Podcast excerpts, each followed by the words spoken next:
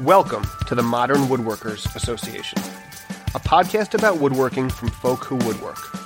Woodworking is what we do, who we are, and what we like to talk about. So join us as we have a drink, sit around, and talk woodworking. Kyle Barton here with your MWA Woodworking News. Well, I know it's been a few weeks since I've had a chance to record one of these segments. Uh, life kind of got in the way. But uh, during those uh, weeks, there's been a lot out there that I'm anxious to get to, so uh, on with the show. I'd like to start first with uh, some interesting, I guess, blog posts I've seen out there. Um, both of these mentions are from uh, Popular Woodworking's blog. Uh, the first one is a post called Turning Socket Chisel Handles. Now, it has an interesting technique of using a paper cone to set the length and angle of a tenon for the socket when these socket uh, chisels.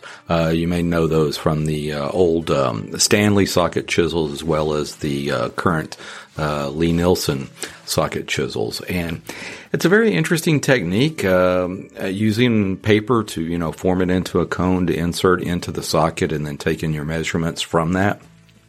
And I found it very informative. In fact, um, kind of um, kicking myself for buying one of those extended handle uh, uh, extended handles from uh, Lie-Nielsen several years ago. But of course, that time I really didn't have a lathe, so I really couldn't have done that. But um, yeah, it looks like just a few minutes of your time, and you can create handles in any shape, size that you want. So again, you can find that at popularwoodworking.com in their blog.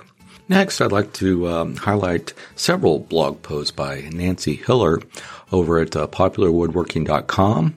And um, she has a number of blog posts. And just quickly, uh, to single out three, is uh, she has a post on blackening wood with fire, uh, how to create a uh, rock solid bridle joint, and how to use a Keller dovetail jig. And she really goes through almost step by step instructions on these techniques and how she incorporates those into her shop and her workflow. And I found them very informative and uh, excellent reading. Um, she also does some uh, posting over at Lost Arts Press's blog. Um, those tend to be more about her journey uh, through life, through woodworking, and uh, I found those very informative also. So check those out uh, at uh, popularwoodworking.com or lostartspress.com. Next up, tool announcements. I want to start with Hamilton Woodworks. You may know them from their marking gauges. Uh, they make some beautiful and very functional marking gauges. Um, they just have introduced a spindle gauge. I'm not sure how long uh, this has been out, but this is a, a uh, Windsor or chair making tool. Uh, I guess primarily for Windsor chairs, and it's a spindle gauge, and it basically has within a solid piece of aluminum uh, some gauges for both the starting and finishing diameters of uh, spindles, and uh, they have the most common ones there. Um, they seem to address, you know, I would say 95% of the Windsor chairs out there. So I think it's going to be a very handy device. It's offered in both metric and imperial measurements, and it's $35. Uh, I received mine a couple of weeks ago, and I think it's going to be one of the favorite uh, tools I have in my shop. Check out hamiltontools.com for more information. Crucible Tools is introducing a lump hammer. You might ask, what's a lump hammer?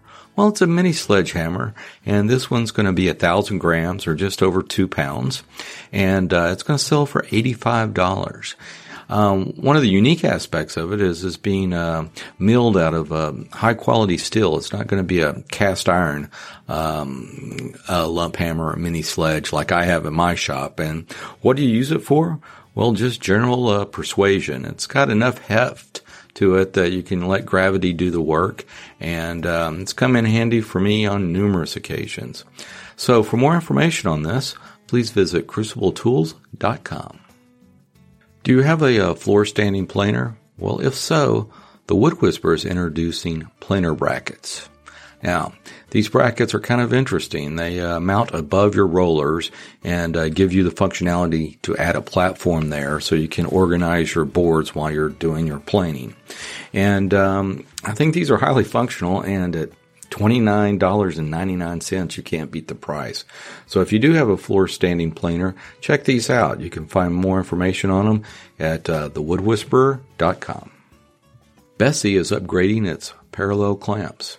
These are the K-Body Revo clamps, and they've made what they're calling small but significant changes. And uh, basically, they're increasing the clamping force from 1,500 pounds to 1,700 pounds. And these will be available in January of 2018. Bosch is introducing a couple of new tools. Uh, the first one is an upgrade, actually, to the Colt Palm router. Power will be increased to one and a quarter horsepower, and it now comes with the LED light and finally a clear base. They're also introducing what they're calling a Flexi Click 5 in 1 drill driver system. This is part of their 12 volt uh, drill driver system, and what's unique is you can remove the chuck.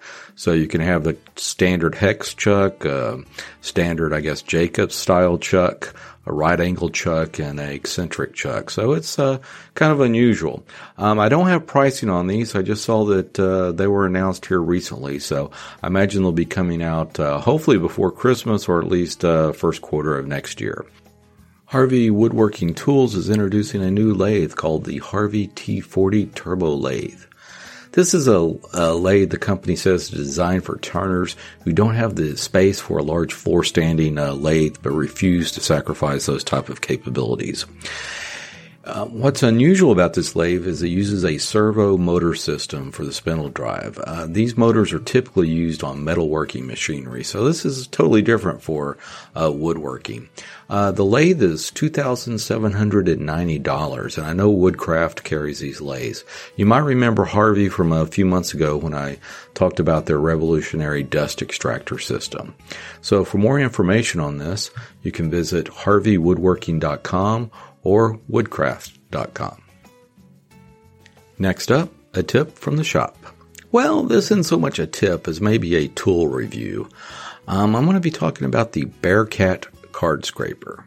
Now, this has been popping up on the um, internet with some uh, reviews, and I know Popular Woodworking has a new tool review in one of its latest issues. And this is a unique card scraper. It's flat on one side and kind of a gradual to steeper to very steep curve on the uh, other side. Now, it's not like your typical gooseneck card scraper, um, and I find it a lot easier to use and easier to sharpen. It really, really works well, and uh, it was developed, I guess, primarily for chair making. But I think anyone could uh, could use this, especially if you have a lot of curves into your work, both inside and outside curves, and convex or concave curves. Um, now, the uh, Bearkat card scraper, like I said, is a, what I think is a no-brainer. At $15, you can't beat it. It comes ready to go right out of its uh, cardboard envelope it comes in, which is a fantastic little cardboard envelope. It's great to store it in there.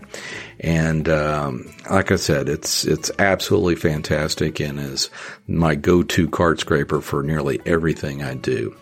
And uh, you can find more about it at bearkatwood.com. That's cat spelled K-A-T. Like I said, $15, you can't beat it. Do you have any news or announcements for the MWA community?